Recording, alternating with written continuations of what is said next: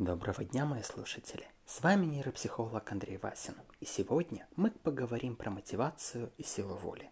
Что между ними есть общего, чем они отличаются, и почему такие многочисленные советы в интернете, как замотивировать себя что-либо сделать, ну, я считаю их не то что не очень полезными, иногда откровенно даже вредными. Этот эпизод будет, можно сказать, продолжением прошлого, где я рассуждал про перфекционизм и прокрастинацию, о том, когда вот мы хотим сделать что-нибудь идеально, но из этого откладываем процесс на потом, потом, потом и еще раз потом. И в результате не делаем вообще никогда. Очень интересно. Но, допустим, у нас есть потребность что-нибудь сделать. Важная, серьезная потребность. Это может быть желание, мечта, необходимость по работе. То есть мы собрались и вот думаем, что нам это надо. Но... На этом мы останавливаемся. Сидим перед компьютером, смотрим в него, в пустой лист, и не можем заставить себя делать то, что вроде бы хотели. Мы приходим с работы, думаем, что вот сегодня уж точно начнем учить язык программирования, но дело никуда не движется. Или наоборот, мы решили выделить под это дело целые выходные, запланировали новую книгу или нарисовать картину. Но так хочется, вот такой яркий солнечный день. Вот сейчас съем кусочек тортика, посмотрю одну серию фильма, сбегаю на улицу, немножко поиграю, а потом обязательно начну и... и не начну. И все, выходные прошли. И опять толку нету. Знакомо, да? Если вы об этом задумывались, наверняка вы когда-нибудь искали в Гугле что-нибудь вроде «Как замотивировать себя что-нибудь сделать?». Как замотивировать себя на работу? Как найти мотивацию? И что вам Google на это ответил? Скорее всего, очень много разных вариантов, потому что в интернете колоссальное количество книг, лекторов, тренеров, видеоруководств, да и просто маленьких статей, советов о том, как эту самую мотивацию найти. Ну, некоторые из них – это создание определенного ритуала перед работой, то есть одеться в правильную одежду, убрать там рабочий стол, зажечь лампадку, свечи, включить правильную музыку и начать делать. Другие советуют сконцентрироваться на тех ништяках, которые вы сможете получить в результате этой работы. То есть вот я это сделаю, и будет что-нибудь важное. А если ничего важного придумать не получится, то хотя бы наградить себя чем-нибудь там вкусненькой едой, интересной покупкой, раундом игры в ту же самую компьютерную стрелялку или что-нибудь подобное. Что еще есть? Конечно же, есть всякие там руководства там, про музыку, про то, что посмотреть мотивационный какой-нибудь фильм, поставить хорошие ритмы, прослушать лектора, что-нибудь такое. То есть вот мы посмотрели, у нас аж мотивация появилась, и, к сожалению, все эти советы и руководства не очень полезны и даже вредны. Чтобы понять почему, нужно задаться таким вопросом, а что вообще такое мотивация? Как минимум с точки зрения нейропсихологии. А с точки зрения нейропсихологии, мотивация – это химическое вещество. Совокупность неких химических реакций, которые происходят в нашем мозгу и дают нам желание что-либо делать. Основная из этих составляющая этого коктейля – это нейромедиатор дофамин, который и дает то самое приподнятое настроение, в котором мы пытаемся что-то сделать, когда нам хочется, когда мы не видим проблем, когда у нас хорошее настроение, когда нас радует то, что мы делаем. То есть, чем больше у нас дофамина, тем больше у нас мотивации что-либо сделать. И все советы, мы сразу, мы не будем разбирать, какие из них работают, какие не работают, но можно сказать, что они служат для того, чтобы поднять этот самый уровень дофамина. Но в этом способе есть одна серьезная проблема. Дело в том, что дофамин очень похож на некоторые химические вещества, которые реально найти, скажем так, в не очень хорошей части нашего современного мира. Или, если точнее, сами эти вещества являются попыткой скопировать либо эффект дофамина, либо сам дофамин, или что-нибудь подобное. Вы, наверное, уже поняли, о чем я говорю. То есть есть некоторые химические вещества, приняв которые, человек кажется, что ему может свернуть голову. Танцевать всю ночь напролет, потом побежать на какую-то работу, чувствовать себя уверенно с противоположным полом и вообще творить чудеса. Я думаю, мы все прекрасно знаем, в чем проблема с этими веществами. И нет, это я не про то, что они являются незаконными. Это как раз меня интересует очень мало. Гораздо серьезнее проблема в том, что они разрушают наш мозг, причем очень быстро.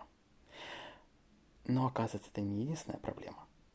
Еще есть такой факт, как толерантность, привыкание. То есть, если мы используем какую-то химическую поддержку для нашей деятельности, действительно в первый раз она дает как бы вау-эффект. Но последствия этого вау-эффекта очень велики. Оказывается, после этого нам потом очень тяжело заставить себя делать хоть что-нибудь. Нам не хочется ни есть, ни спать, ни веселиться, и нам нужна новая порция, новая доза для того, чтобы вновь себя почувствовать хорошо. Но оказывается, что самая, та самая новая доза уже не настолько сильно работает. Нам нужна большая дозировка, чтобы испытать то же самое, что испытывали раньше. А в следующий раз еще больше. Но очень скоро даже любой дозировки будет недостаточно. И нам нужна будет какая-то порция химической вот этой вот поддержки для того, не то что для того, чтобы как бы чувствовать себя лучше, а просто для того, чтобы себя чувствовать не настолько плохо, как мы чувствуем себя все остальное время. Это наркотическая зависимость. Очень страшное состояние. Конечно же, нужно ее избегать. Но э, мой сегодняшний материал посвящен не этому, а именно химической части нашего мозга, которая производит нейромедиаторы и ту самую мотивацию. Оно где-то и схоже, где-то не очень. Не очень в том плане, что в естественном процессе наши нейромедиаторы гораздо более, скажем так, мягкие и обладают меньшим последствием для организма. Злоупотребить ими гораздо труднее, чем каким-то нехорошим веществом, которое непонятно каким образом оказалось у нас в карманах. Однако есть кое-что и общее. Именно в то, что требуется все больше и большая дозировка. То есть, если мы пытаемся что-либо сделать, и нам для этого нужна мотивация, и мы каким-то образом сумели эту мотивацию у себя выработать, то в следующий раз нам потребуется больше этой самой мотивации. И именно это является одной из основных проблем всех мотивационных руководств. Вы не должны зависеть от вашей мотивации. Если вы от нее будете зависеть, вам постоянно нужно будет искать все новые и новые способы для того, чтобы превозмочь собственную лень, превозмочь то ощущение, которое мешает вам начать делать. Да, действительно хорошо замотивировать себя полезно. В этом состоянии нам проще начать. В этом состоянии мы способны то самое пресловутое видение за рамки. Видеть ситуацию с разных проблем, с разных ракурсов и наоборот не видеть какие-то проблемы. Найти неожиданные решения. Это очень полезно. Однако, если мы будем от этого зависеть, мы очень далеко не придем. Нам нужна сила воли, чтобы научиться работать даже тогда, когда мы не хотим этого сделать. И именно в этом важный нюанс. Любой способ обмануть наш мозг наградой приводит нас к тому, что ту деятельность, которую мы должны делать, будем любить все меньше и меньше. Это не какая-то магия, эзотерика или философия, это абсолютно четкая наука, доказанная научным экспериментом. Если люди делают какую-то деятельность, которая им не очень нравится, например, мытье посуды, но части этих людей пообещать награду по завершении этой деятельности, конфетку, пирожное, там, поиграть с котиком, то оказывается, некоторое время спустя они начинают любить свою деятельность все меньше и меньше. И само мытье посуды будет раздражать все с большей и большей степенью. Причина этого в том, что в нашем мозгу нет какой-нибудь линейки, чтобы замерить что-нибудь. Он всегда все понимает исключительно в сравнении. Само по себе мытье посуды – это вот просто какая-то абстрактная деятельность. Но если сравнивать его с вкусным пирожным, э, игрой с котенком, игрой в компьютерную игру или прогулкой на улице, то есть наградой, которую мы за это получаем, то, естественно, эта деятельность кажется негативной, гораздо менее интересной. Очень мало людей предпочтут э, мыть посуду, чем заниматься чем-то, что им нравится. А значит, наш мозг будет понимать, что мытье посуды – это нечто плохое. И, соответственно, будет делать все, чтобы этого избежать. То есть лениться и отговаривать нас от этого. А значит, нам будет требоваться все большая и большая мотивация для того, чтобы себя заставить. С другой стороны, если человек какую-то деятельность делать не хочет, но делает ее просто потому, что как данность, не задумываясь об этом, стараясь как можно меньше на этом концентрировать внимание, то мозг воспринимает это как, как нечто должное, само собой разумеющееся.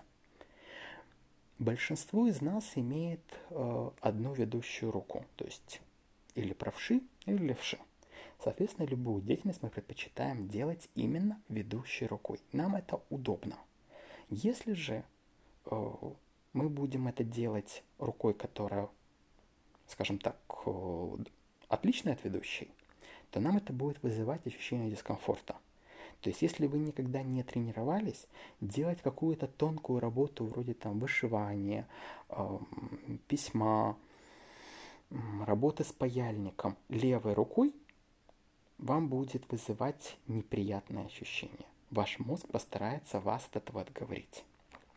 Однако, если по каким-то причинам э, человек не в состоянии работать ведущей рукой, то есть чаще всего это бывает травма, но бывают другие причины, то есть, например, последующ- последовательные тренировки, то внезапно оказывается, что некоторое время спустя деятельность не ведущей рукой перестает вообще как-то фиксироваться мозгом.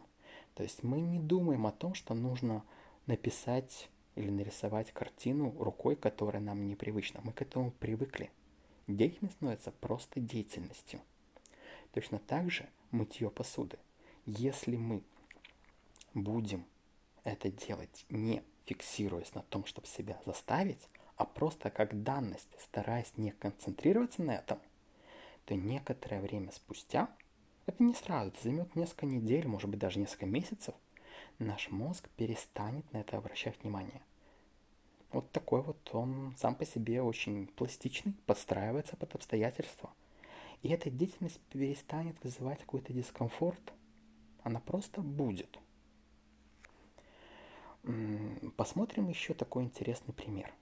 Предположим, у нас есть какой-нибудь сотрудник в магазине, который делает работу, которую он очень сильно не любит. То есть у него есть деятельность, которая ему нравится. Там работа, например, на складе, выставление баночек не так красиво лежат, там уборка, потому что она помогает увидеть результат своей деятельности. Но есть что-то, что он не любит, например, заполнение отчетов.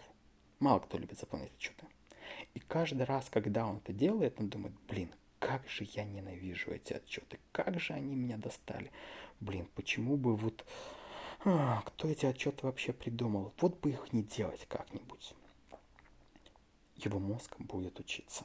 Каждый раз, когда он будет делать отчеты и думать, что это гадость, его мозг будет запоминать, что отчеты это плохо. И нужно как-то найти способ, как эти отчеты не делать, или как минимум страдать при этом. Если он будет искать способ отложить эти отчеты на самый последний момент, то есть Если можно их не делать, я их делать не буду. Буду откладывать их на завтра, на послезавтра, оттягивать. Там, авось как-то случайно забыл, авось перекину другого. И только если вот уж поймал начальник и заставил, только тогда я буду делать с мыслями о том, как я их сильно ненавижу. Так вот, в этом случае наш мозг тоже учится. Он будет стараться за... научиться избегать этих отчетов. И с каждым разом он будет стараться делать все лучше и лучше. С другой стороны, когда такие отчеты делаются, наш мозг воспринимает это как поражение, как что-то плохое, с чем он не справился. И значит, нужно выработать определенное количество химических веществ, вызывающих дискомфорт, чтобы мы запомнили, что это плохо и так делать не стоит. То есть, чем больше мы думаем, как бы этих отчетов избежать, какие они плохие, тем больше они нас будут раздражать, и тем неприятнее нам будет их делать. В крайней ситуации, если человек при этом не выражает эти эмоции, то есть думает там мысленно, а на словах «здравствуйте, здравствуйте, да, как бы, конечно, начальник, как вы сказали, отчеты обязательно сделаю», то это будет постепенно разрушать его личность, разбивать, вызывать все больше дискомфорт до того момента, пока он ну, или не заболеет чем-то психосоматичным, либо не пошлет все это очень далеко и не сбежит с этой работы. В самом крайнем случае, хотя, я признаю, это довольно редкий исход, это может даже привести к психическим заболеваниям. Достаточно вредно э, делать то, что ты не хочешь, и убеждать себя в том, что при этом ты действительно ненавидишь эту деятельность.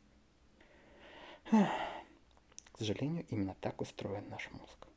Однако, если мы можем наращивать недовольство какой-либо деятельностью, нельзя ли сделать наоборот? Научить наш мозг получать удовольствие от нелюбимой работы? Хм, внезапно оказывается, можно. В абсолютно любой деятельности можно найти какие-то приятные моменты. В тех же самых отчетах можно задуматься о том, что «Вау, я ж молодец, я их сделал», похвалить себя за это. Кстати, очень важная вещь. Никогда не забывайте себя хвалить. Очень часто забывают нас хвалить окружающие. Да хоть вы это делаете. Можно находить что-то приятное в самом процессе. Красивые цифры получились. Хорошо собрали в столбик. Я на этот раз делал это быстрее, чем в прошлый раз. Мне нравится запах бумаги, когда меня никто не достает. Может быть такое. Ищите приятное в неприятной деятельности. Абсолютно в любой это можно найти. Наш мозг не умеет э, замерять хорошо и плохо. Он только сравнит между собой эти вещи. Соответственно, если вы ему скажете, что в этой деятельности есть что-то хорошее, он это запомнит и постепенно начнет научаться. Э, научиться этому. Та самая нейропластичность. Если мы будем себя обманывать, предвкушать какую-то деятельность, то есть те же самые отчеты. Хм, скорее бы как бы вот закончить эту работу, начать их делать. Постепенно вам будет это проще. Да, это самообман, но он работает. Те же самые несколько недель, несколько месяцев, и вы заметите, как ситуация будет становиться лучше. Учитесь получать в этом удовольствие. Три фактора. Первое. Хотя бы обманите себя ощущением предвкушения. Скажите себе, что вы хотите это делать. И запрещайте говорить себе, как вы ненавидите эту работу. Второй фактор в самом процессе. Постарайтесь найти что-то хорошее. В любой задаче есть что-то, что вам нравится. Всегда такое есть. В мытье посуды, в написании программного кода, в обучении новому, в уборке. В любой деятельности всегда можно найти что-то хорошее. Постарайтесь найти что-то, что радует именно вас. И сконцентрируйтесь именно на этом. И третья вещь. Постарайтесь довести деятельность до конца. А когда довели, откиньтесь на кресло, посмотрите немножко, хотя бы мысленно на то, что вы сделали, и скажите: «Я молодец, я это сделал». Подумайте, сделали вы это лучше, чем в прошлый раз? Если да, это тоже повод гордиться. Вы делаете это постепенно лучше. Если нет, ну, так получилось. Постарайтесь сделать это лучше в следующий раз. Лучше, быстрее, качественнее, красивее. И даже если не получается, как минимум вы можете собой гордиться тем, что вы заставили себя, смогли сделать работу, которая какое-то время вам была неприятна. Разве это не повод для гордости? В результате такой деятельности вы постепенно будете понижать, э, скажем так, требования вашего мозга к мотивации на эту деятельность. Наш мозг очень ленивый, он очень не любит делать что-то новое, он всегда постарается вас отговорить, особенно если деятельность неприятная. Но, используя вот эти вот три простых совета, вы постепенно научитесь даже самую неприятную деятельность делать с меньшим количеством мотивации. Именно это и есть сила воли. Делать то, что нужно, даже если вам этого не сильно хочется. И при этом получать удовольствие. В конце концов, если мы не получаем удовольствие от жизни, то зачем тогда это вообще все? Возможно, звучит странно. Попробуйте. Вам обязательно понравится. С вами был нейропсихолог Андрей Васин. Спасибо за то, что вы меня прослушали. До новых скорых встреч.